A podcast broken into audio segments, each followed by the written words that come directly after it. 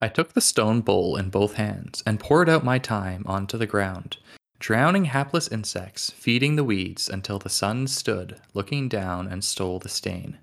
Seeing in the vessel's cup a thousand cracks, I looked back the way I came, and saw a trail green with memories lost.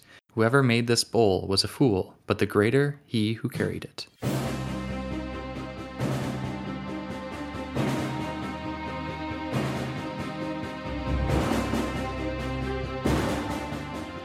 Hello and welcome to Legendary Green Team's Malazan series. Welcome to episode three of the Reaper's Gale series. I am Huron Fan and I'm joined by Befuddled Panda, Hello.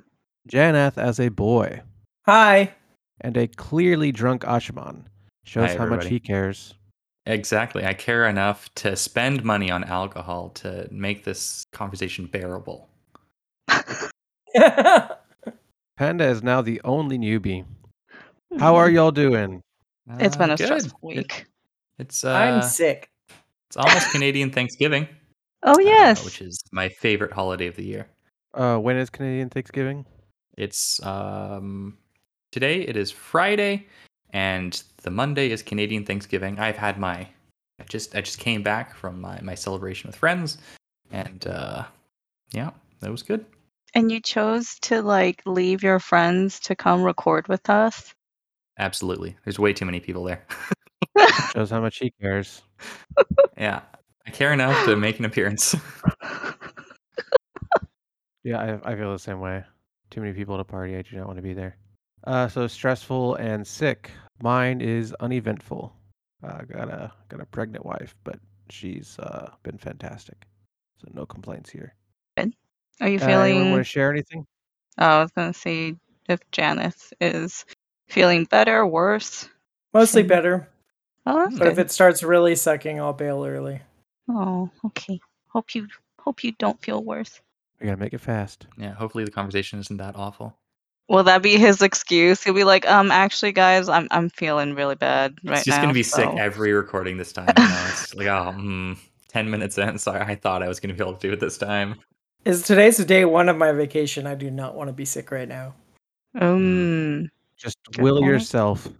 The power of the will. Eat the a bunch best of part was I, garlic. I I woke up to a message from my dad, and he's like, "I got bad news. I'm sick. It's not COVID, but it's a bad cold." And I'm like, "Funny you should say this." Hmm. Aw. So I'm supposed to go to his house Sunday, so hopefully we both beat it by Sunday. Or you can just be sick Mm. together. But then we'll like trade sicknesses or That's like probably make it's probably the same one. four hours away. they're I not mean, in that families tend to cave. share sicknesses. Okay.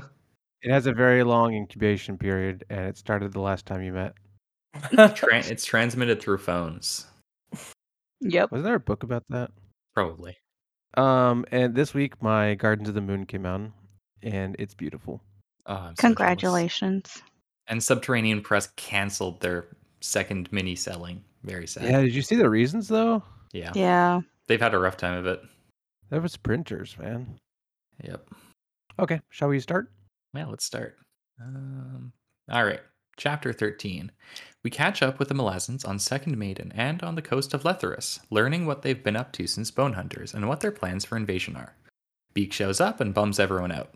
Namander grows increasingly disturbed by Fade. Man, that Beak, isn't he just the worst? He just he just makes everyone feel bad when they're trying to have a good time. He's, he shows up at the party, makes everyone I start feel crying. uncomfortable around him. I feel I feel uncomfortable around him, so I'm just not gonna hang out with him. Uh, I'm just gonna I'm just gonna avoid him and leave him alone. I think if he started talking to me, I'd probably walk away. Jesus. Uh, Was it this chapter where he's t- talking about talking to somebody and like, uh, he's like, yeah, he started crying. I'm not really sure why, but Yeah, and then some of them one of them gave him a hug before And then walking walked away. silently. Yeah, it's like, man, what do you do with this kid? yeah, he's got like some weird mixture of like neurodivergence and brain damage going on. and not just that, he has like an incredibly tragic backstory that he just talks freely to people about. Yeah, It's like, yeah, so my mother molested me, and Definitely. like all my family's dead, and uh, I saw my mother raping my brother. Oh, and she also raped him. Ah, yeah, Yeah. I mean, what else are you gonna do besides cry and maybe give him a hug and then walk away? He probably murdered them all. Very sad. I love how he's like got possibly more warrants than Quickbin, and nobody realizes it because nobody talks to him long enough to figure out he's like this super powerful mage. Yeah, he's got Oh, them he all. definitely has more than Quick Ben. hmm Quick Ben has what? Twelve? Twelve. Quick Ben might have access to Eleven? some spicier warrants than him. I mean, but- Quick Ben's got the the knowledge. Quick Ben's got the Um, knowledge. He's got 12 souls in him. I thought Beak has all of them according Yeah. to his tutor. so, according to his tutor, yes. Uh, I don't think Beak has access to elder warrants. Talon is an elder warren. Um, but like, I don't think he has Omtos Falak, right? I, don't I think wouldn't be that's surprised. indicated. Um, I mean, he could smell the beast warren. That's an ele- uh, that's a yeah, that's another well- elder warren. yeah, but you know, I don't see him channeling Ghislaine or Leosin. He chan channels the You're an unbeliever. he quote, could do it. lesser warrants, but those ones are usually racially linked. I can't think of an example where they're not, at least. Yeah, but just because they're racial link doesn't mean that other people can't use it. I mean, we had that argument before. Remember the uh, Trigel Trug Trade Guild could make past? No, well, my argument there is that they can get into those warrants, but they're not necessarily using them. Mm. Beak can do it. Yeah, What do you think about Beak Panda? I really like his description with the candles.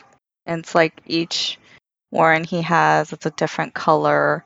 And then he was talking about the white light, and it's just like w- because he doesn't, uh, like you know, he, there's obviously some sort of like something different about him in the way that he understands reality and um, how he perceives it. And so the way that he said that, oh, I just showed them like all my light and then my family died and it's just like They're all- mm, they're it's all so good. Yeah. poetic and so tragic but at the same time when you find out about what his parents are like it's like well you don't feel that bad about his parents so Feel a bit bad about their servants, but uh, yeah, not not. not but the if like parents. do you think the servants knew what was going on if they did like you know they could have stepped in so Mhm. anyway maybe. yeah but his brother is also very sad where he killed himself hmm Yep. What a bummer way to start the episode, guys. Okay, let's go to a more. I Fun blame topic. Ashaman. Uh, Let's talk about Um, Nemander Gola and his introspection. yeah, about his homicidal sister. Yeah. Yeah. Oh, even more fun than Beak. Yeah. uh, I was gonna suggest we talk about sin next, but yeah, Namander works. You're the worst.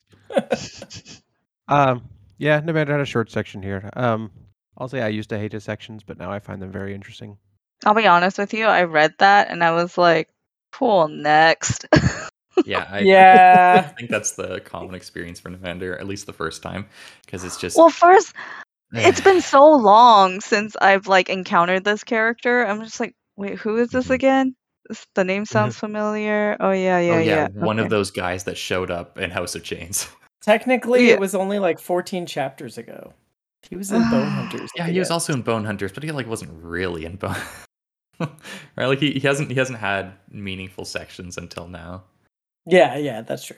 and now it's mostly just him being like, "Oh, I'm not very good at anything, and neither are any of my siblings or extended family members, and oh, how am I gonna live up to Anamander?" It's very mopey, but that's the end. So, I mean, if you you are related to Animander, like, kind of get it. I, Mhm. That's a lot, you know, com- to Mhm. to be compared to, to live up to. But then, if your like natural disposition is already like emo, just it's just very like ten gloomy. times worse. Well, not only that, but like th- his history with Animander is Animander being like, I don't know, yet- really know how to be a dad, so here's here, brother, Yeah, take my kids. yeah. And then his brother takes them to live on an island, like alone. uh, alone, isolated from everyone, but this like crazy old, old, old, old, old hermit. Yeah, Yep. they're not very good at building a family, huh? The Teist are so dysfunctional. they are. I mean, if you read Carcanus, it makes a lot of sense, but oh my god. Mm. Um, well, it, it was nice being back with the Malazans, right? Oh Yeah. my god. Yes. Yeah. All the Malazan sections in this are just great. Most of them are just the Malazans thinking about each other. Yeah. Uh, it's good stuff. It is. I I really I really appreciate like how E-, Erickson kind of like is able to s- to almost trick us into thinking that he's shown the character of this entire army through like books 4 6 and 7 and and on like because obviously there's way more soldiers in this army than you could you couldn't actually get into all their heads that would take up the whole 10 books and more but he shows us like such a broad swathe of them that you kind of like feel almost like you're like you know them all even though Mostly that's Marines, though. clearly not the case yeah that's true mostly marines Uh, Well, we haven't, of course, s- gotten to the head of Nefarious Bread yet. Oh Right. boy. Just wait until that happens. They haven't even mentioned him yet. Surprising. Nope. Not in the. Not in I this wonder one. which squad he's with. Eh, We'll find out. Uh, read and find out. Yeah, absolutely. Um, I really enjoyed the the lengthy Keneb section, uh, where he's talking about them burning the The ships. the ships and Tavor's very cool speech. I, I really like that speech a lot actually. hmm And then him thinking, why the hell are we here? And is this ethical? Because it's probably not. Um, yeah, Tavor's speech is so it's so good and it's so classically Tavor because it's not charismatic or inspiring at all, or in any conventional way, at least. I just I, I want to talk about the uh, moral quandary they're in. So they leave an empire that's kind of rotten from the top, right? They go to a different continent that is run by another emperor or and an empire that they wish to take down, um, and yet they're not even willing to do that to their old empire. um, well, I think it would be much messier if they did it to the Malazan Empire. Hmm. Yes, it's much better to go into somebody else's country and kill the people there and Well, they were they were doing it as a reaction for all the Malazans that were killed. A Or, punitive like, invasion. The Empire, yeah, a punitive for uh, the empire that they're no longer a part of. right. But I don't know if it's more seen as like, well, who will answer for these people if not us? Because the Empire they just left probably wouldn't. Yeah, I, I- like I would say the Malazan Empire definitely um, morally gray at best, but the Lethari Empire is so much worse, like obviously worse, right? Like, Yeah. Well, they're just straight up not a functional society. I would say. But Malik Rel. Um, them, yeah, one guy. there's there's a lot of other terrible people in the You- Malazan Empire, but uh, yeah. He's he's he's the worst though. I think he's just misunderstood. I hate him. oh dear. it's um what you you have like one empire where there's like machiavellian like sort of internal power struggles and there are like there are but there but it doesn't seem to be like every single person has that mindset that the people at the top have it's just like an institutional thing at the top as like with most uh, or all empires right uh but in Lothari society, you get into the head of like so many like day to day people, like lower level officials, soldiers, functionaries, uh, whatever, whatever, and so many of them have that same mindset. Like it's like each e- each against all in Loth- Mm-hmm. Mhm. in Lothari society. The Malazan Empire is really bad if you are a cult of religious fanatics, a heavily corrupt noble that's trying to mess with their power structure, and it's pretty much fine for everybody else. It seems like the the thing that Crocus levels at it back in the Gardens of the Moon, why he doesn't want it, want Darujistan to be part of it, is just you know that citizens become boring and efficient. Are you forgetting that uh, the Bone Hunters left because they wanted to sacrifice the Wiccans? Oh yeah, there's definitely a there- definitely a crisis of um, some minorities getting sacrificed. Absolutely, but the Lothari Empire, like it seems like every pretty much everybody we see is miserable with it, right? I think we we we could talk about that later in chapter eighteen when Bug is having his uh, conversation with his uh, his lawyer. Yes. That was such a good part. Um, but Kenna brings up the good question of why is Tavor doing this? And he thinks that maybe it's an even deeper plot inside the Malazan Empire, like the Yeah, uh, he was like thinking about what happened with Lacine and Dujek, and he's like, "Is this yet another one of those?" And I was like, "Well, would Erickson do that same kind of thing more than once?" maybe it's foreshadowing. Maybe it's a Or maybe he just wants us to thematic. think that. That's uh, Kenneb brought that up. I think Kenneb is our only insight into Vor's uh, mind. What about Lestara? You? Ah, yeah. We haven't gotten much of her in these sections, though, Ostara, right? Banishar, um, Throat Slitter. Throat Slayer. He's very perceptive. yeah. and so is Dead Smell. Smart guy. Dead Smell is like creepy, creepy. Ah, Dead Smell's cool. How much he knows.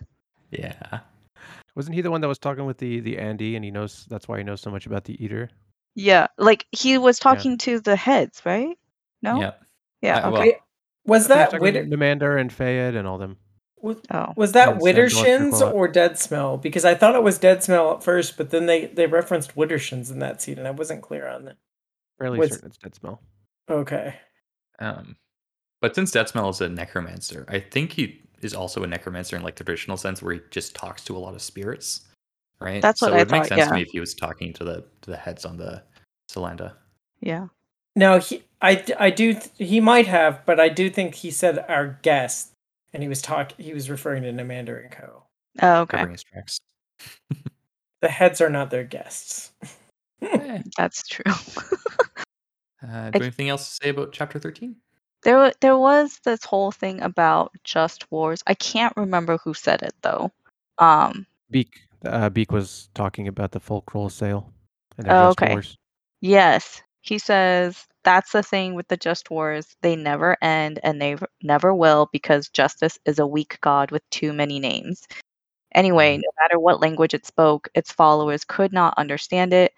a mystery language, which is why it has no power because all its followers believe the wrong things, things they just make up, and nobody can agree, and that's why the wars never end.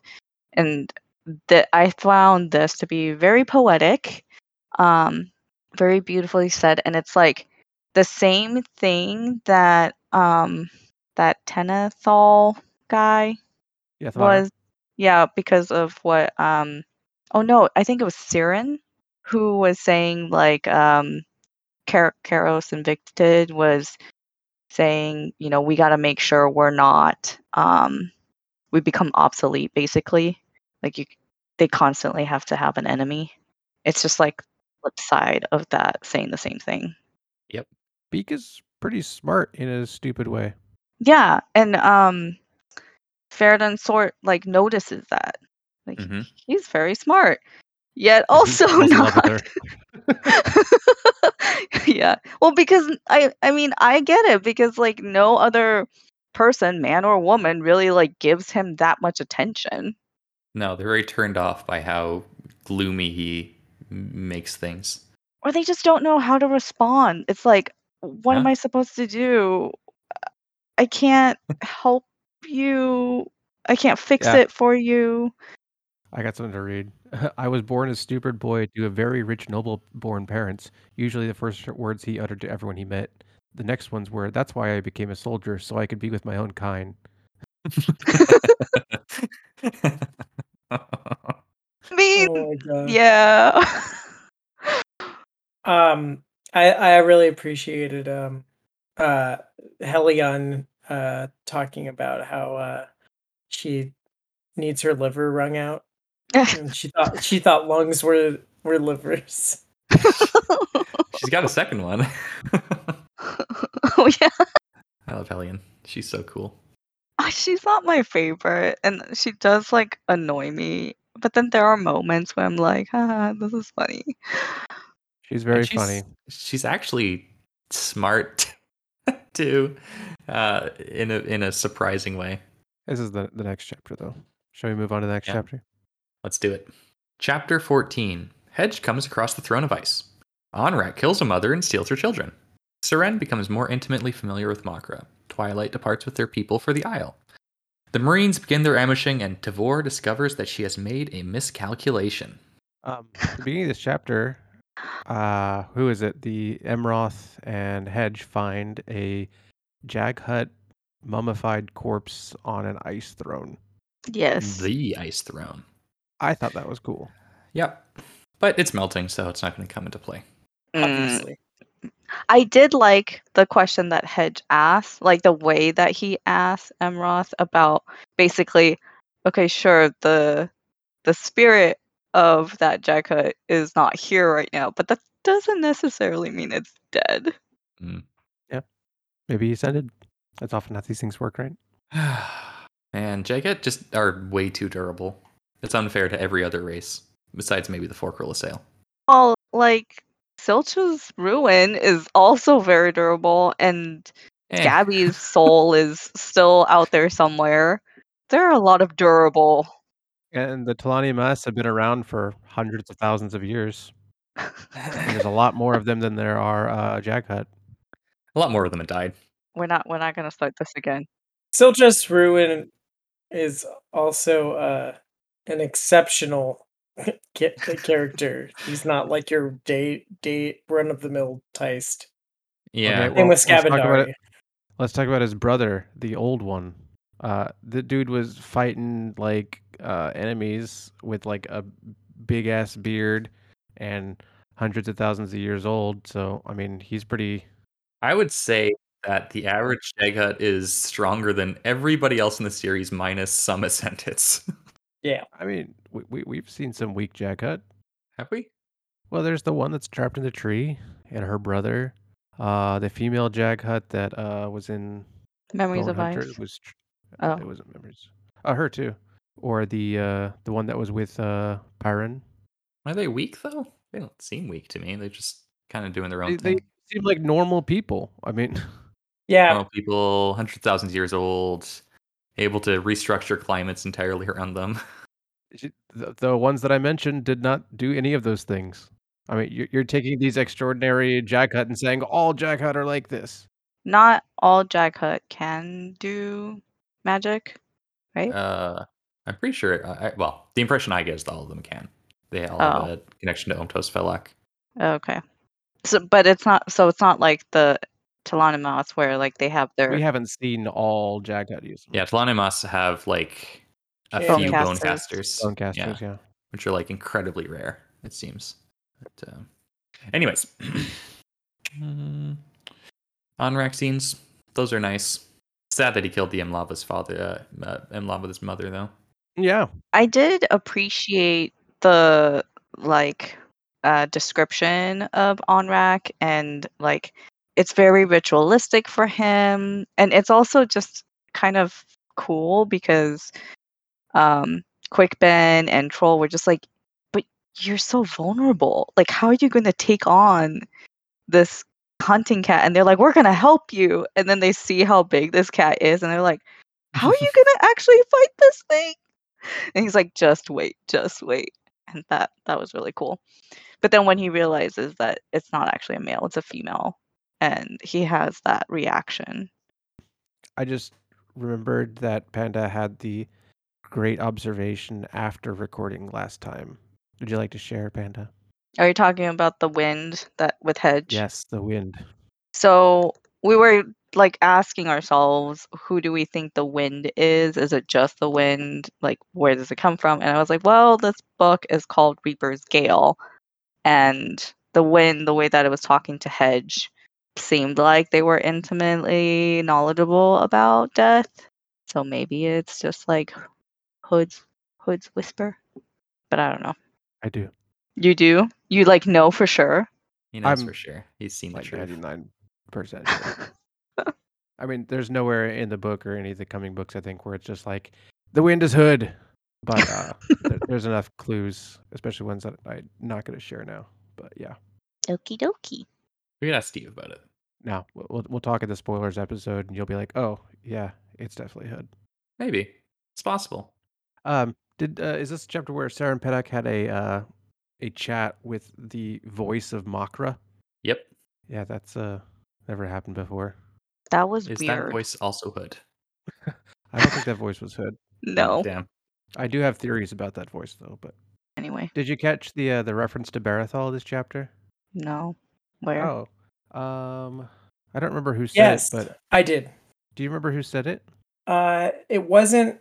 I don't think it was somebody saying. I think it was an internal monologue, like thinking about what had happened uh, on Seven Well, Cities. Th- The words were, "If it, if not for that ex Red Blade driving open the gates and opening a path to escape, there would be no Oh. survivors at all." Yeah, Yes.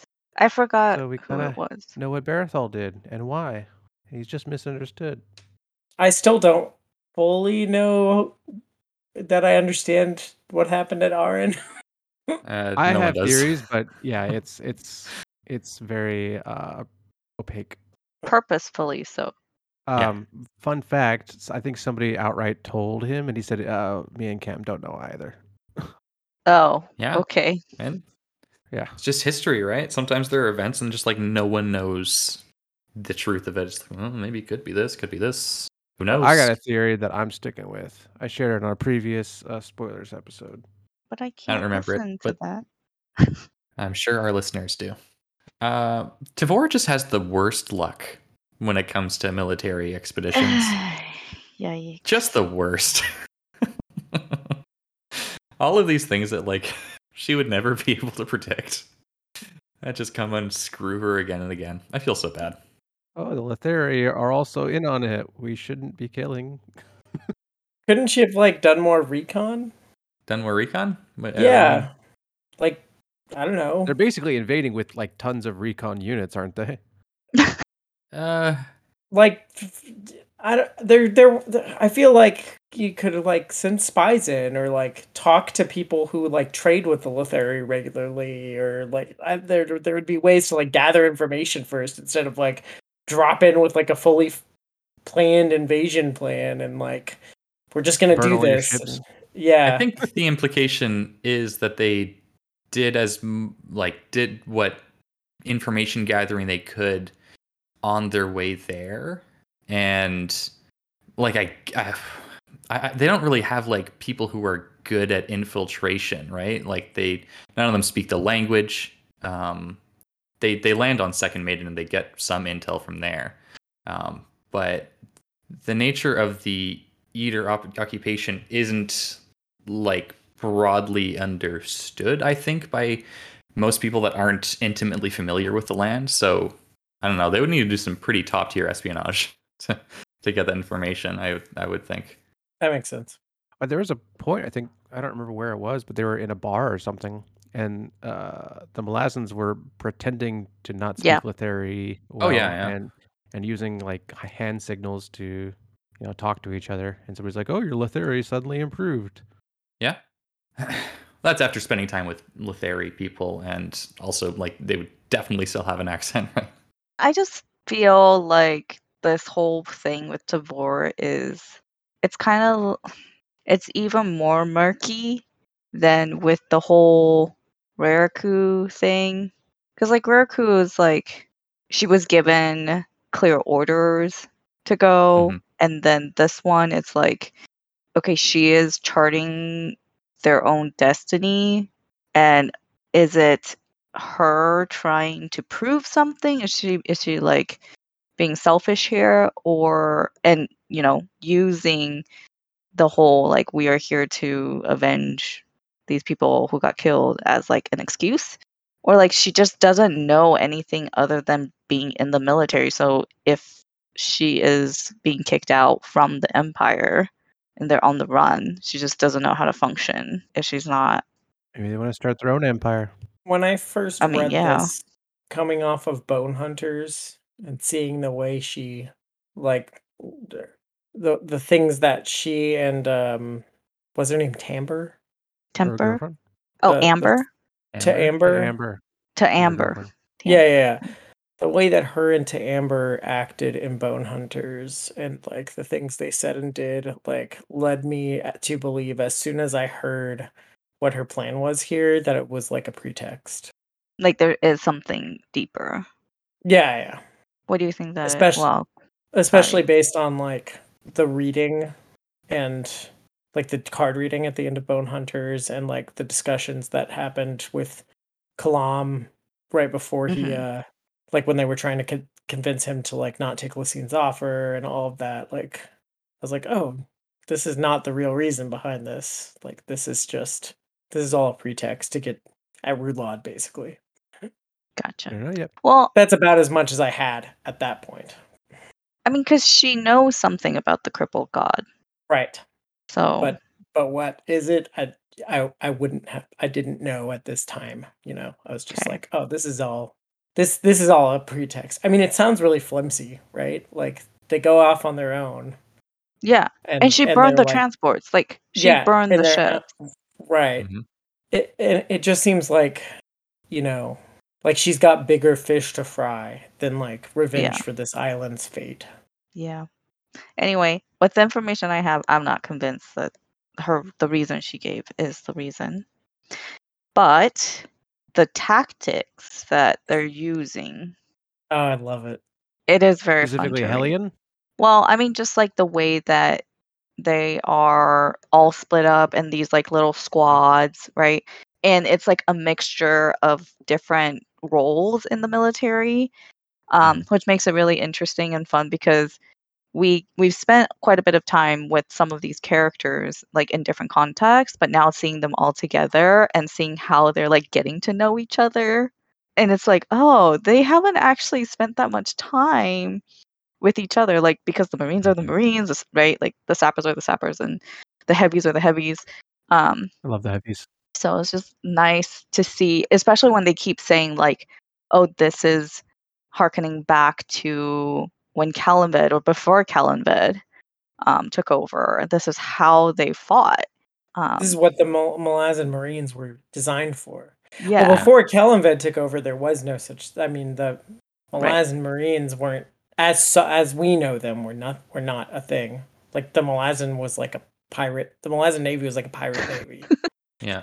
And all of the uh, armies on the continent that they conquered, Con- Contali, um, just full of pompous idiots who did things like waste resources and energy and time.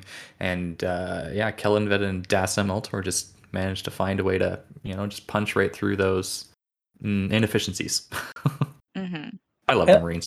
I love how they're like talking about how like this is what the Malazan Marines were like designed to do. This is like what we trained Mm-hmm. Mhm. for, and how and, and and how like none of the things besides Gardens of the Moon uh, up to that point really did did that. Like Mm-hmm. you, s- we saw that we saw them do it in Darujistan and and then pull back from it because they were going to blow up the entire city but uh but the we since then it's all been these like pitched field battles and stuff and Yeah. like Mhm. or like weird things like like confronting their own citizens at the docks and like things like that like we haven't seen anything like this and on this scale yet e- even though Mhm. that's like kind of what they were always meant to do it's really Yeah. cool We got like a bit of it in Memories of Ice when the bridge burners were like shuttled forwards, but Mm. Oh yeah, and coral. Yeah. Yeah, yeah. I, I Mhm. did have that in my head as well, but it but it was like not Oh. yeah, there was that and um and also you get it a little bit in the seventh army. Uh Yeah. So what you're saying is you really want a Motwood campaign book. yes. Yeah. totally. They keep talking Motwood. about it. oh my god, that sounds like such a hellish experience. Imagine fighting against uh, just a legion of people like Crump. Oh man, I mean he's really good at digging holes. Imagine having to take down the avowed. Like it, we only hear them talk about the Marines fighting the avowed, but like we don't get to see it much. I would rather fight the avowed than the mod regulars. That's my hot take of the episode. Why is it? Because the mom would just dig a bunch of holes and then you would just fall in and not get out. and they'll steal all your stuff and they'll we'll do like a bunch of redneck traps in the swamp.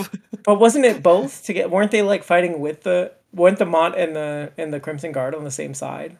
against Uh, the Malazans. Yes, yes. Yeah, so it's like but both. like if I had to if I had to pick if I was going to fight an avowed or a mont irregular a high marshal of the mont irregulars, totally an avowed. The avowed would kill me quickly. I would be obliterated from existence. I would not be made to like the feel the immense amounts of misery that fighting an irregular would. It, don't forget, Still. it's also a squad of uh, high marshals. Yeah, it's called high marshals. An entire army, in fact. and they're all like, aren't they all mage killers basically too? Yeah. the regulars. Yeah. Yeah, they are. They're all like mini carses. Before moving on to chapter 15, I just want to pour one out for uh, what was his name? Tren, uh, Trentalo, killed by Hellion squad. Just a young youth. Oh yeah. dude, that is a running theme in this book. Is like showing you the the successes of the forces you're most politically rooting for from the perspective of somebody innocent who gets killed because of it. It comes up. It's it's come up in this book at least twice now, if not more. It's so good. feels well so, done. horrible for the eater. Like their society is n- n- obviously not great, but they're just kind of getting screwed from all sides here. the They Letheri, the crippled god, and the Malazans are all just wrecking them. but like, I I, They're- I hear they're, you. They're the and- nobles of the society. I, Sort of. and- they're, like they're I, happy I where they should are. feel worse. I think I should feel worse for the eater, but I don't. That's fine. I- I, I'm with you. I mean, they're they're benefiting from this system, and they're the ones that went into it head first. And I, well, I I would say it's more complicated than that, right? Because they don't, they didn't have a course it's lot of complicated. choices when invading Letharis, right? They could have done what Han and Moseg did, what uh, was gonna do, which was probably the best option. But besides that, like they had to either jump into Letharis or face extinction. I think that's a false dichotomy. I think that, that- I I'm- think you're well- you're simplifying something complicated.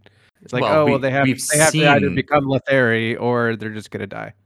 Well, no, I said they could also do what Han and Moseg said, but we see every other culture the Letheri have come into contact with. And, That's true. I mean, it didn't end well for any of them. That's true.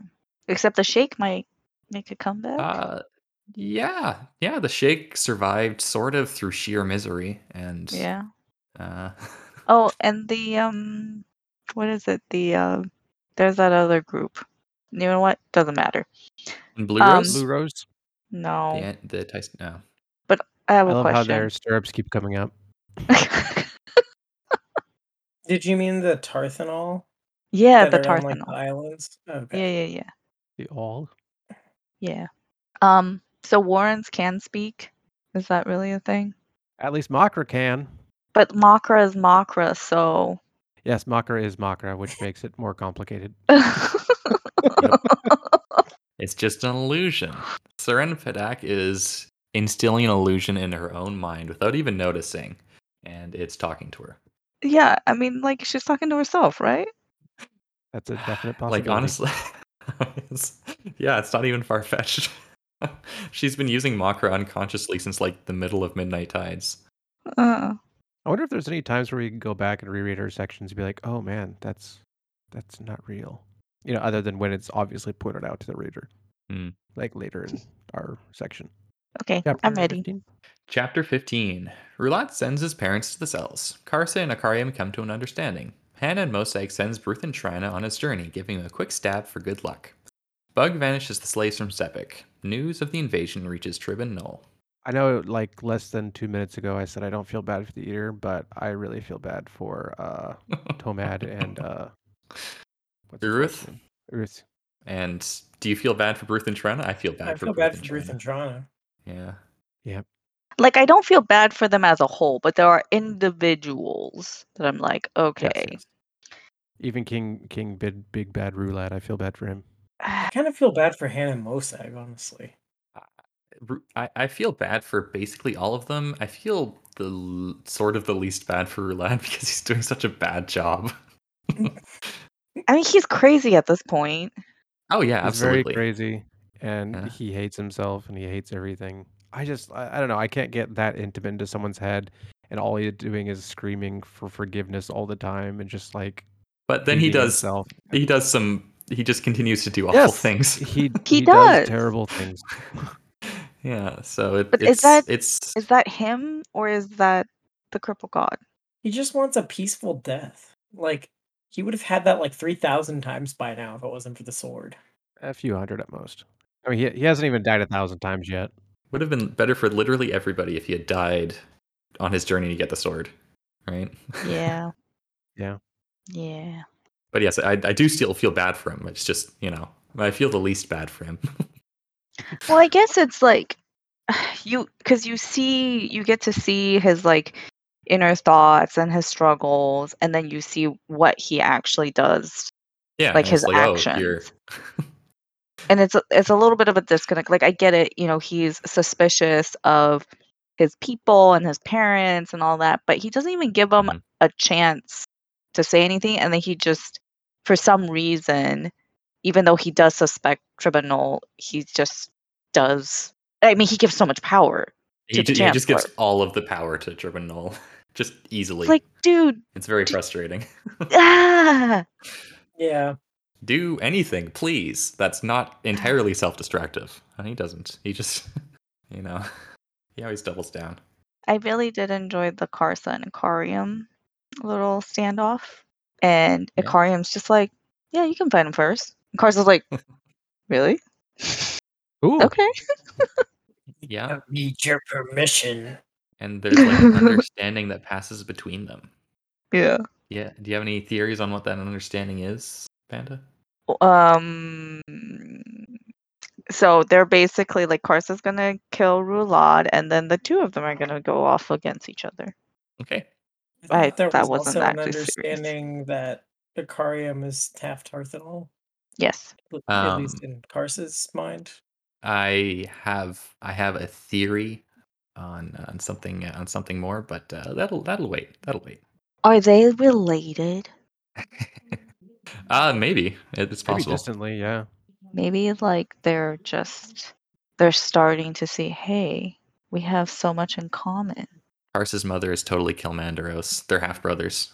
maybe Um, speaking of feeling bad for Han and Mosaic, man, he really just throws away all of the sympathy that readers have for him in this chapter when he stabs Yep. Ruth and Shrana. Yep. Not even for like a very good reason either. That's very frustrating.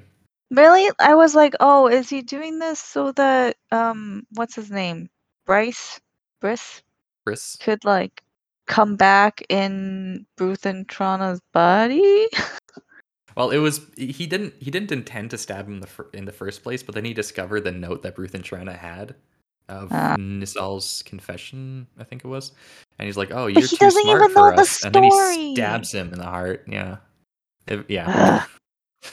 right. i hope It's Ruth just- and Trana comes back and just like haunts the hell out of him Hmm, that sounds nice. Um, we also have male bug. He uh, he does a really nice thing for the slaves from Sepik, and he, He does it does. against his own nature, which is impressive. I like it when he Yeah. goes against his own nature. Um, Panda, have you figured? ha- Have you learned what gistal means yet? As if No. if not, then I'm just gonna I'm just gonna say now because honestly, it's not that it's not it's not really a spoiler. Um, any case, I think it's in the Dramatis Personae of Bone Hunters where it's said. yeah, Oh, something I- like that. i Um, didn't read that yeah, it's not expected. Um, but um, okay, so Malik Raleigh is a, pr- a Gistal priest of male. Yeah. Gistal just means someone who's doing blood sacrifices. So oh Male's power in these books, in large part, comes from Malik Rel's doing blood sacrifices to, you know, further his own ends, essentially. So that's, That's messed part up. of why Male had to go so hard against his own nature because the current nature of his worship is so bloody. But Bug isn't like killing people. He- uh, What? How does this I mean, work? Uh, he- he's like he's like the god of the seas. So right? you know, when someone's drowning at sea, when there's like a sea storm, that's like partially related to Male, at least. Uh, yeah, he feeds on the deaths of sailors. Mhm. Anyone who dies at sea uh, is given his blood sacrifice to male. Uh, fun fact: it's the elder god's equivalent to a destriant. Ah. Oh, It's Neat. Just all.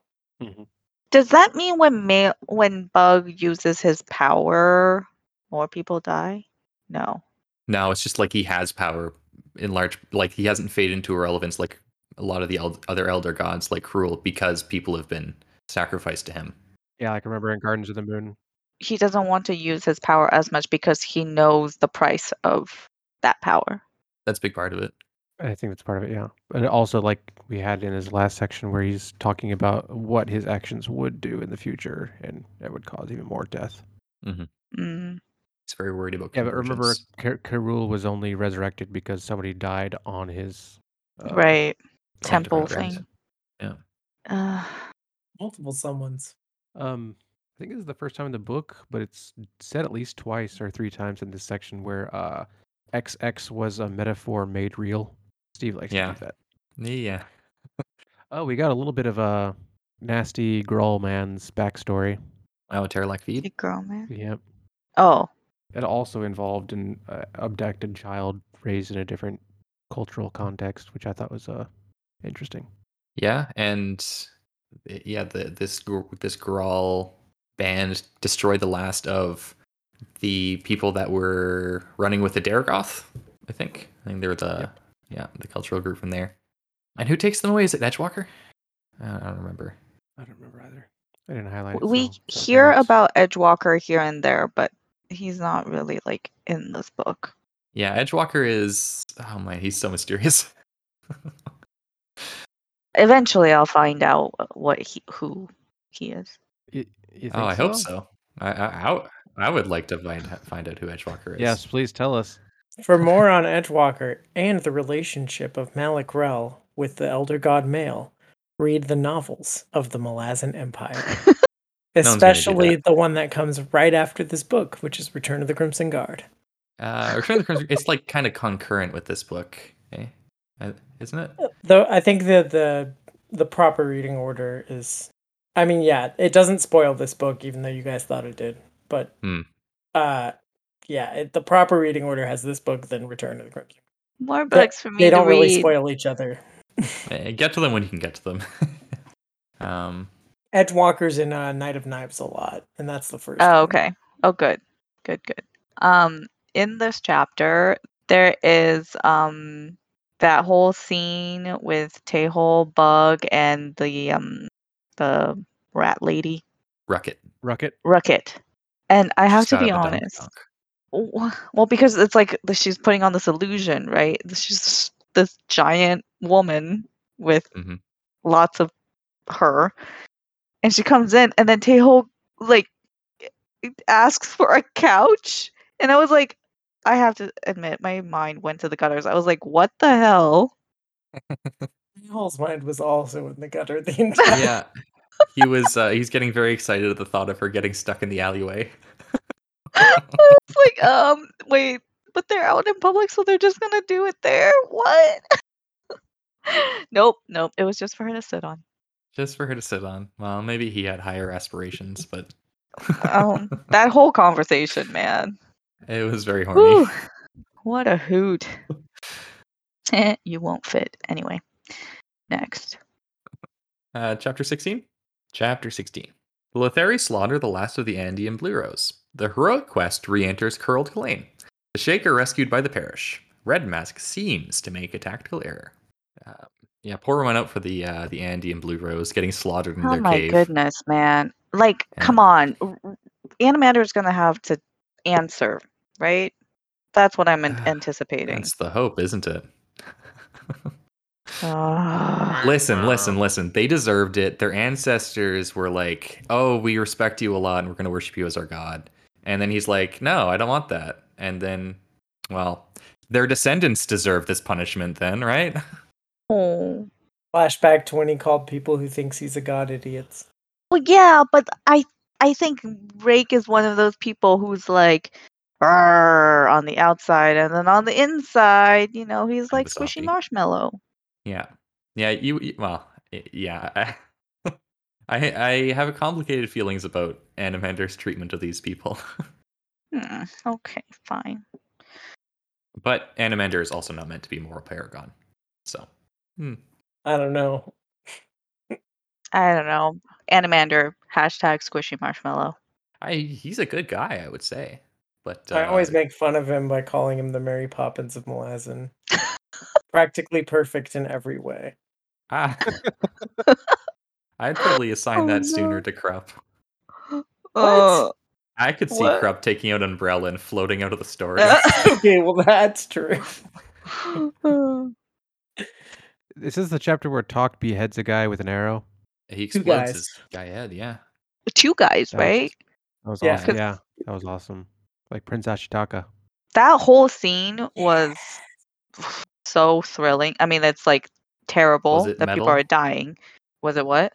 Was it metal? Would you c- describe it as metal? Sure, yes. it was just, I mean, it was also devastating because Talk knew these people were making a mistake. hmm and he was like he could have left them to their fate and saved himself but he chose to he chose to charge in with them and kept going and then yeah Killed the mages with arrows. yeah Like a bam. Killed a couple of them. There's more. kaboom We also um, learn a bit about some birds. Did anyone that think is that's, messed like, up The but- Jerax. jerax I mean, there are just- birds like that. Yeah. i know but that's so messed up like it's it's basically like a trojan horse kind of deal Yeah. But before the Trojan horse.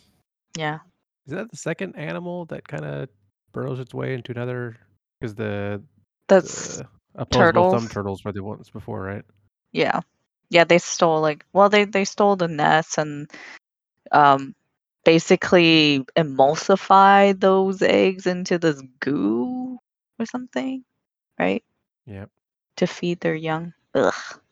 So is this whole theme just like people yes, I think the answer is yes. People um burrowing their way into other people's things, area, society and basically kind of like taking over from On the inside. inside. Yeah. I think that's a common thread, yeah. A- And just uh, also the notion of cultural mixing True. in this way, right? Because we, also see this. Uh, I remember the, the, the girl child from last time who uh, danced Became a with the wolf. wolves for a bit. Yeah.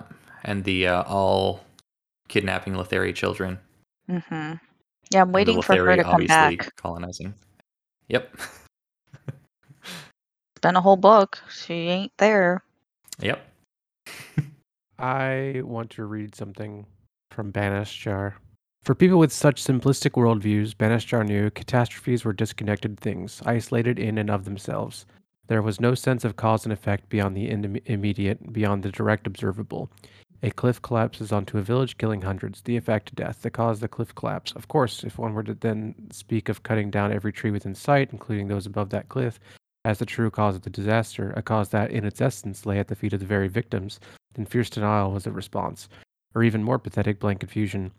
And if one were to then elaborate on the economic pressures that demanded such rapacious deforestations, ranging from the need for firewood among the locals and the desire to clear land for pasture, to increase herds all the way uh, to the hunger for wood to meet the shipbuilding needs of a port city leagues distant, in order to go to war with neighboring kingdoms over contested fishing areas contested between the shoals were vanishing, leading to the threat of starvation uh, in both kingdoms, which in turn might destabilize the ruling families thus raising the specter of civil war. Well, then, the entire notion of cause and effect suddenly revealing its true level of complexity, simply overwhelmed. I like that section. Um, yeah, we also get a- another reminder that the uh, the Amas uh, killed all their prey. Yeah. So Yep. it's a difficult problem for humans, it seems. And why did they do that? Because they're in a war with the Jackhut. And why are they in a war with the Jackhut? Because Jackhut were having Jackhut tyrants. and why were the Essentially, Jagged having Jagged tyrants? Oh, unclear. Yeah. so some are just bad eggs. yeah. It, um, I forgot that Teleras and Curdle were there, Yep. They're dragons. Suddenly they show up. and it was just like They just show up there. and then they just vanish again. and they say something about oh, because it's where Edgewalker wants, and then like what a tease. Mhm. But speaking of things that I forgot, um, whatever happened to Telemandus? Oh, the uh, the twig. Yeah, the little little He'll be back. Bargas. Yeah, he's around. Mm, Yeah. Well, he's, he's, he's not around, but y- you'll see him again. I had that same question for a while during these last this since like House of Chains. Yeah, because like you see Quick Ben here and there, and then hmm what happened? We didn't find out. But it's k- it, I don't know if that uh if the Curdle and Telleras thing is as much a tease as it is a revelation. Oh yeah, 'Cause The well, it, it, it is a bit of a tease because I don't know why, but the implication is that Edgewalker let them get away with Ab- Absalar in Mm. Bonehunters. So it's it, it it is a bit of a tease though because why would why did Edgewalker want them to go along with right. to leave Shadow with uh, uh with Absalar. I don't know the answer to that, but um the fact that he knows and that they didn't like get away without his knowledge cuz he like kind of polices the boundaries of Shadow, Right. I guess.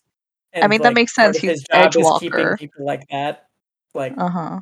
stuck, caught and they're out. And then and he's he's in on it. Why is he a walking skeleton? Um, I I will say, I think the mere presence of Teleras and Curdle is a tease because we know they're dragons. Uh-huh. and any moment a dragon is not just like completely dominating a story with its fire breathing and stuff, right? That's But they're, like, that's that's ghost a moment that feels kind dragons. of dissonant and fantasy. Hey, so Yeah. like they'll just blow blow hot air at you. I, I, you know what? You know what? I'll say they're they are a pair of Chekhov's That's funny. guns. They do. f- Yeah, I mean, I'm waiting for them to like, you Right. know, Do rip something. open the door or something, metaphorically speaking. Is there a horse god? Uh, horse It god. should be. You know, It probably is. Probably some. Like, if there tribal- was a horse god, that god would be so powerful because like so many horses have died. That was- There's also been a lot of humans that have died. Yeah, yeah, Eh, that's yep. true. But like the human deaths are like spread out, you know, amongst all of these different gods. I think the answer is the horse god would be powerful because it has it would have the loyalty of all these tribal societies like the Wiccans. Yeah. Yeah, it'd be unstoppable. hmm And the growl. Yeah, and the Graal and the yeah, the Graal horse is very powerful. Maybe they're all just like mortal swords of the And the horse god. city. uh, I want a horse god, please. Steve, you heard it here first. Horse god in Malazan. It's necessary He's to save gonna the ans- series. He's got to answer for all these poor horses who are just collateral damage. He's gonna he's gonna put it in Carcanus. Can I, I can read? see it coming up in a uh, Balkalin and Corval Broach novel. Yeah. Okay. Like the the horse god comes back to life, and it's wreaking revenge on all of the deaths that happen in the Book of the Fallen. Yes. Yes. And then Bacalane has to put it down. Oh. And it would be hilarious. And it would be hilarious. Bacalane is the best character in the series. Okay. Yeah. Uh, yeah, let's go to chapter 17. The Marines discover the Letheri are just fine with their current arrangement. Fiddler shows off his skill with drums. Hedge blows Amaroth to suddenly bloody bits. The Marines think about how much they like each other. Devora makes arrangements for the isle and secures a pilot. Okay, let's just let's just talk about Fiddler, please, because Yeah, what would you like to talk about? um I love that I get more Fiddler. I would like more Fiddler, please. And also, what a badass. And just the way that the whole drum thing was described, it really was very it's it was like I was watching a movie. I could see it in my head. And like, you know, you're you're you're getting nervous just for him, even though you're like, this is probably gonna work out for him. Cause Fiddler, Fiddler has to survive through the end of this. That's all I'm saying. Ah, that's a nice really? thought. Interesting. That's a really nice thought. I mean, he might make like a sacrifice, you know, at the end as like an all, all like, you know, holy As an moment or all? whatever. No, not as an all. He, he takes out his last custer and throws it on the ground in front of him like Hedge did. It was great Yeah. seeing Fid from Cuddle's perspective too, and just like the wall Yes. that he faced. Yes. Yeah. yes. I love how the thing he was most afraid of was being disappointed and not dying. Yeah. Yeah, Cuddle's just thinking about how he's passively suicidal all the time. The reason he stays alive is so he can just watch Fiddler do his thing. and Fiddler's like, you can go. And he's like, uh uh No. Fun fact: landmines are a war crime. Oh, good to know. um, yeah. Good thing they don't have war crimes in this universe. Yep. No Geneva True. Convention for the Malazans. That means Ah, They everything don't they're have- doing is okay. Oh yeah, they don't have. Things a are only UN. bad if people tell you that they're bad. Well, I want to talk about Urahela because I was really sad when she died. The uh, just the character. I I don't remember her from the last books, but when they tell her to go knock on the the farmhouse Knock. door, and she's like, The demon farmers. and she doesn't want to like lie to them, so she pours out all. She's like, oh, I can't really say that, but like, what if I tell them that I need to fill up my my thing? And she pours out her water so she doesn't have to lie to them. She was just so sweet, and then she gets like cut in half by the demon farmers. Um, Like, why couldn't the demon farmers just talk to them?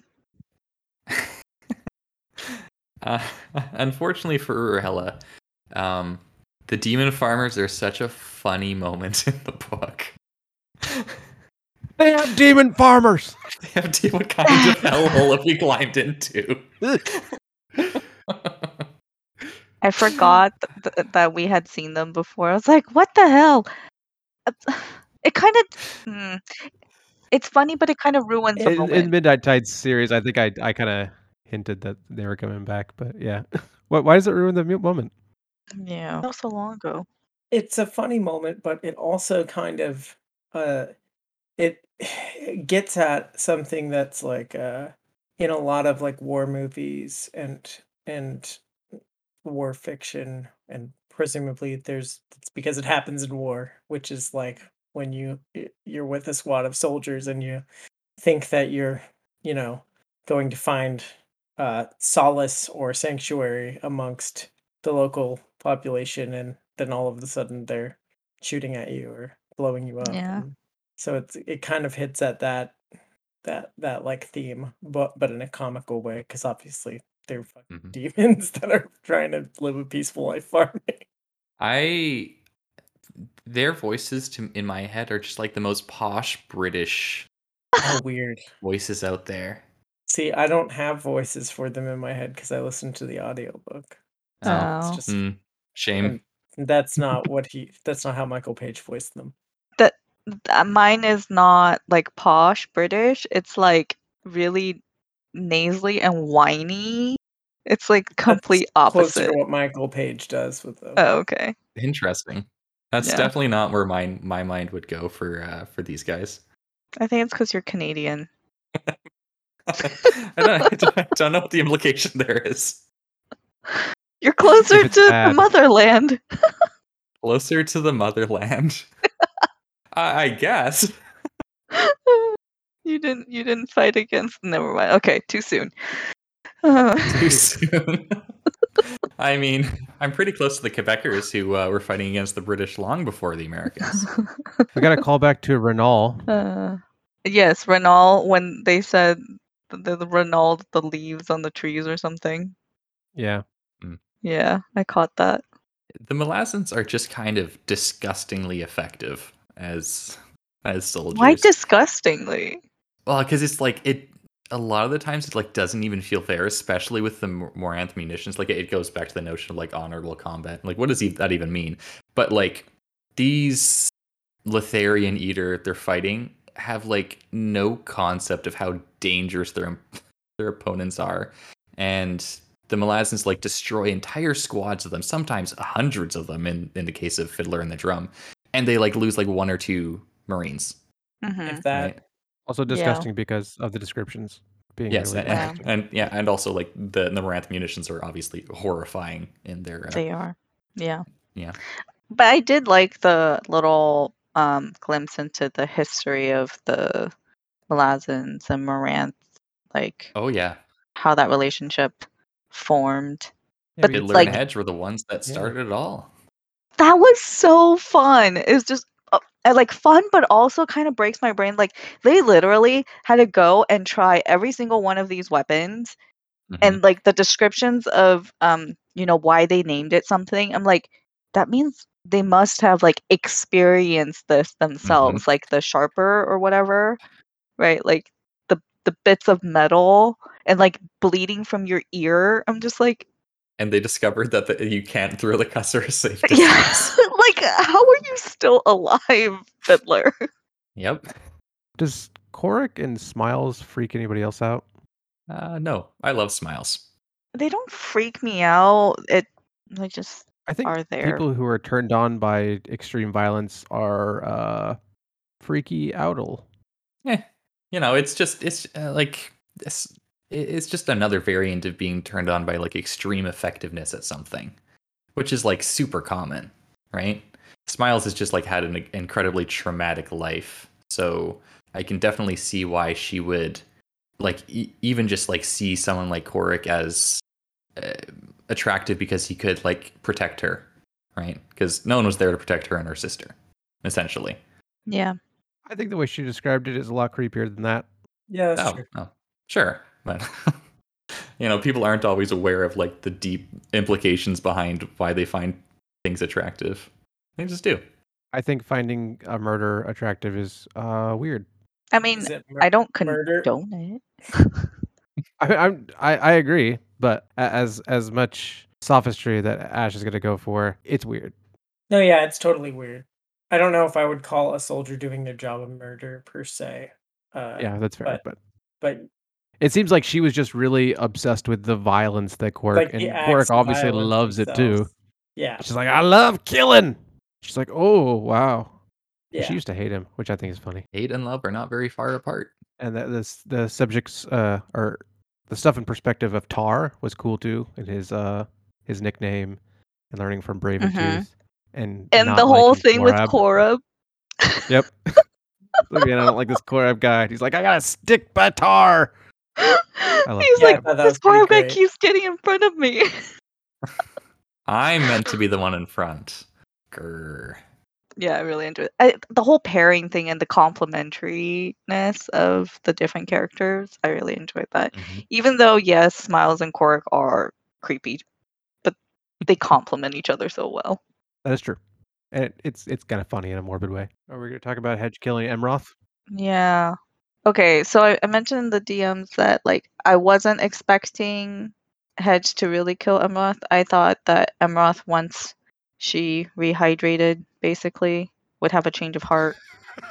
I mean that's literally what I imagined. That's, What? yeah, that's that's what the ritual did. It just dehydrated them. I said, moisturize me. Have you seen Doctor Who? Oh yeah, I know what you're No. talking yeah. Oh dear. about. But yes, Hedge Hedge blows her up, man. And he so he didn't realize that she was going to have that transformation, right?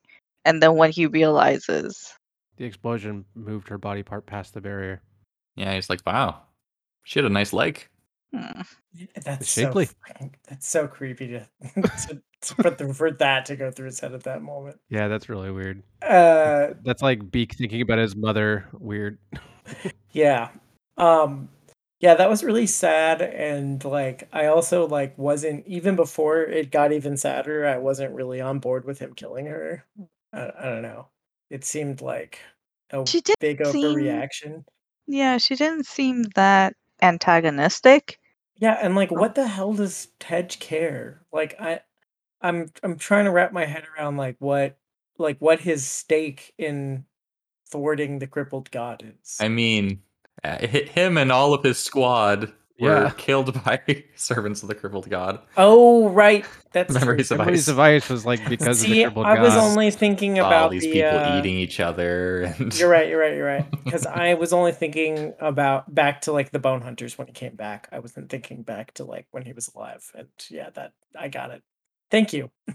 yeah and, and her her real identity or her one of her alter identities hedge doesn't know this i don't think but was imroth the cruel of you know karsa's tribes gods Right. Yeah. I- but I figured that out that yeah, this must have been one of those mm, broken the god. seven faces in the whatever. rock. Yeah. Yeah, that. Which Yeah. I mean, Yeah. I knew we knew that, but like, you know, I could see Carsa doing it, but I didn't. I forgot about Memories of Ice and like why why he's dead in the first place.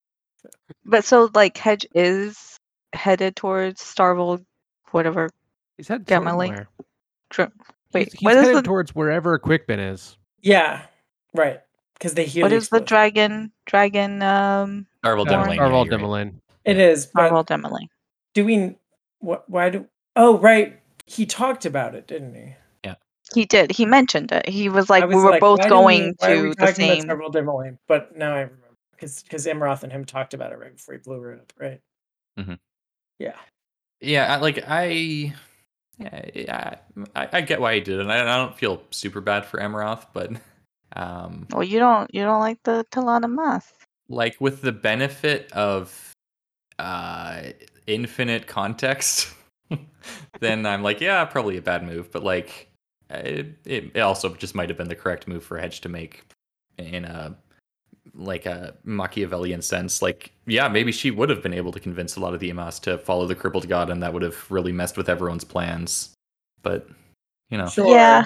counterfactuals but without but w- when i was not yes but when i was not remembering like why why he had a stake in any of that that's why i was like why yeah would he you- just goes Oh. blowing up random people right that's what it felt like to me i was like why is he why is he doing this did Perron tell him There to do was- this I thought they were starting to get along. yeah and they that was were a it, bit yeah yeah That's why he's so sad afterwards. Or sorry, he tells himself that he's not sad or sentimental. sure Mm. yeah Right. fiddler's the sentimental one Yeah, there's the sentimental one. He says wiping away a tear. Oh, I want Fiddler and He- wait, Fiddler and Hedge do no Quake Bin and Hedge. Okay, never mind. Unite, Chapter yes. eighteen, we'll talk about that. Um, So we talked about it earlier, but this is the chapter when Dead Spell, uh, Dead Smell tells the uh, the Shake all about their history. oh yeah, and like the etymology behind Yanta was his name. Which is hilarious. yes, He's very learned. he's he's mansplaining. That's what it is. just uh, making sure everybody's on the same page. Yeah, Steve wanted to make sure everybody knows the history of the shake. We're good. Excellent. Last chapter. Chapter 18. Roulade shows off his political cunning by ceding all the military power in the Empire to Tribune Null. Karos Invicted shows off his newly acquired wealth. The errant sets up a trap which Bug kindly falls into after defaulting on his debts. Tehul and Janeth are relocated to the Patriotist dungeons. So sad that uh, Janeth didn't remember her love, Tanel Yathvanar. It's like a Ten- 500 Days of Summer kind of thing. Can you can you say that name again? Ten Nelly. Tanel Yathvanar. Yeah. No. I don't have much to say about this chapter. I mean, a lot happens, but a lot of it just makes me angry. So Roulette I- continues being the worst emperor. yeah that was sad uh Tribune Knoll is a weirdo and evil, and I hate him. And the Errant's a weirdo, and I hate him. And he messes up Bug. Uh, but the chapter, uh, the section between Bug and his wh- what's what's their word for lawyer advocate? I think it's Yeah. advocate. It was one of the best in the book. So there's that. yeah it was amazing Hilarious, yeah. Um, yeah, I find the errant and the and tribunal to, to be. I I I I hate reading them more than I hate them. I I'm so bored. I find them so boring. Interesting. They're just bad guys, and that's it. There's not much to them. And I thought that the errant was going to be so cool when we were. Uh, I reading the know. Night tides. Like it seemed like there was a lot of buildup around the concept of the errant, and and then it it's just like oh it's just this like really ambitious god and he's just like kind of like if opon wasn't fun and Um, uh no, i don't like him I, I hate the errant. I do think he's interesting though. Uh, Um, I don't particularly care for um Knowles sections, but I think uh, the errant sections are some of the most interesting, especially when you're just spying on what's happening in. that's true. His observations are helpful. Yeah, I think they're yeah the, the okay yes when he's just when he when he when we're seeing like the throne room politics through his eyes that stuff's cool but when he when he's just like oh i'm gonna get my power back and uh, i'm gonna take on the master of the deck and uh, and the- i'm just like what i don't care What'd you call him? A box of poo? I don't remember. You said it was it was very funny though. something about like how there was a bunch of build up and I couldn't wait to find out what was in the box labeled errant when I was Oh, reading yeah. Midnight Times and then I opened it and I was just like, oh, this is just a stinky poo. I don't know. Pa- At the time, Panda was voicing her discontent with the errant character. Trippin' Yeah, Noel be- is even worse though. I, Well, I, it's- I don't like reading Noel either. so the errant is also his father and his lover was his lover. Like Yeah. Yep. Yeah. this is so messed up. And why? How did Erickson like even think this up? Like the guy has a pretty brilliant mind, you know, like being able to portray all these different kinds of people in in a very like genuine, authentic feeling way. And then there's like this where it's like, why? How did you even go there? He's an anthropologist. yeah, like Yeah. he he he has never written anything as bad as I'm sure as some of what he studied. Yeah, that's probably true. Um, oh, go ahead. I just incest is a very interesting topic, and uh, it's sometimes very fascinating to read about. But, like- Some sure this is. I don't think this is one of those times, but yeah. No, I, I'm talking about real accounts. Oh, yeah, this oh, is just okay. like oh, But Ugh. Tribunal has such nice hands. What are you talking about? okay, I don't want to know about his hands. Like that part was so boring. I didn't get it. I'll say that. Uh, but if it was there to creep me out, it did its job. I had Right. thoughts Like, while I wh- was reading it, but I've forgotten them. W- w- was that just to like give us some sort of realistic motivation for what Tribunal wanted to like do, like to avenge his hands? I think he's a very consistent character. So, like his hands are another method of characterization. Were they necessary? I have no idea. You know, it's different strokes for different folks. I think it's basically like, look, this guy is just so bleh. Li- Like, I need to give the reader something for this guy's like weirdness and motivation. And here's an example. Here's his hands. we certainly remember it. I guess. Yeah, hand, hands are how you, the primary ways in which you affect the world, right? If he's obsessed with his beautiful hands. What does that Okay, tell you about fine. him? Another metaphor, Mariel. Yep, another yeah. That's that's like the entire series. It was- Steve just thinks of all the metaphors he possibly can. Is like, how can I make this real now? right. Um, the advocate scene. It's very it's good. So, g- it's so good. there's a particular like two and a half paragraph exchange that um, reminds me of i mean they're short it's like three sentences basically or so uh, it reminds me of um, like of me uh, and how often i get called cynical for pointing out the way things are in our society in very similar ways to the way bug is pointing out the way things are in Letheri society, which is also a, you know, very parallel to our society. Anyway, he's talking to the advocate, and he says he's been he's been accused of being cynical. So this is bug to start. Your cynicism lies in your willing abuse of others to consolidate your superiority over them. My cynicism is in regard to humanity's willful blindness with respect to its own extinction. And the advocate replies, Without that willful blindness, there is naught but despair. And then Bug says, Oh, I am not that cynical. In fact, I do not agree at all.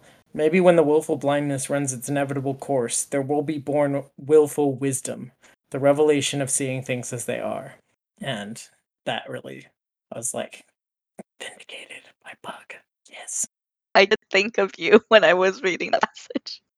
That specific one. I, I was reading the passage, and was like, man, yes, uh, uh, Janeth really seems like this advocate. You know, from the, from the alligator nature to the yeah to the to the ruthless defense of capitalism. Yeah. Oh man. That's him right there. Um, yeah, I I like it's it's such a funny exchange and it's very heartfelt at the same time. You know, Yeah. it's so good. Tejo also has similar thoughts later about the, the value and virtue of possession, and oh, I uh, love that one. different sets of rules for different classes of people. That was quite good. Yeah. It's a lot longer, though. I highlighted it as well, but I wasn't going to read it. He makes the excellent point by Lothari's own rules. He's the one that gets to make these decisions because by the rules of their system and by their philosophical foundation, he is the paragon of their society. in terms of um in terms of results yes Y- y- yeah in terms well like that's that's what the theory society is structured around right like it's the accumulation of capital above all else by any means necessary well he's the one with the most capital Right. and Mhm. he's like he could get so much more presumably if he wanted to. Now, do you And- believe that he is, or do you think it's Karos and Vic Dead? Ah, see, that's the that's a good question, right? Um, that's probably like a, that's probably like an argument to have for like the next book, because Oh. we get yeah yeah I do think there's a lot of interesting discussion to be had there. Um, and they do have some. Yeah, Plucked or unplucked?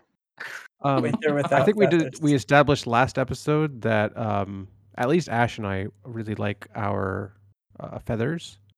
So I assume.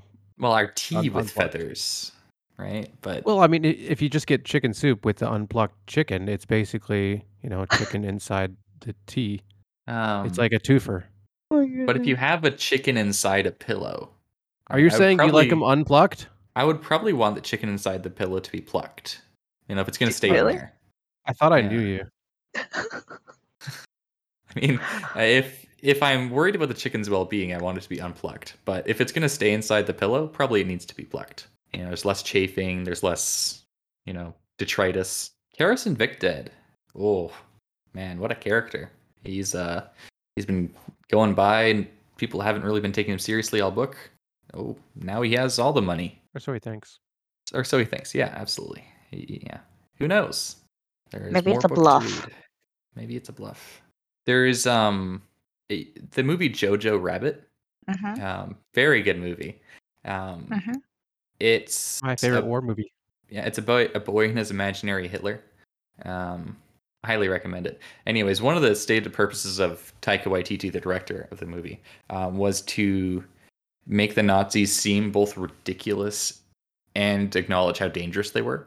Karis Mhm. Invicta is like he is both really ridiculous and very dangerous. I, I like how Steve does this because like Mhm. even while he's confronting uh, Tribune Null, Tribune Null's like, oh, he's he's trying to be intimidating, but he's so short. Um, Mhm. I agree, and I think Taika did a very good job, but I also think he did a really good job of humanizing them. uh, yeah, I'm going to say that because um, there's a lot of Nazis in that movie, like Kay and Jojo and Jojo's friend, and uh, they're great. yeah. The, the the best examples of the ridiculous but dangerous is the Gestapo. Heil- I, Heil- yeah, they just- that's a good scene. I guess Uba- Ubalala Pong is like on his own now. Oh, so sad. Or Lala, what's he going to do? I Yeah. don't know. I don't think this is him. This is like Erickson writing him out of the series. It's not.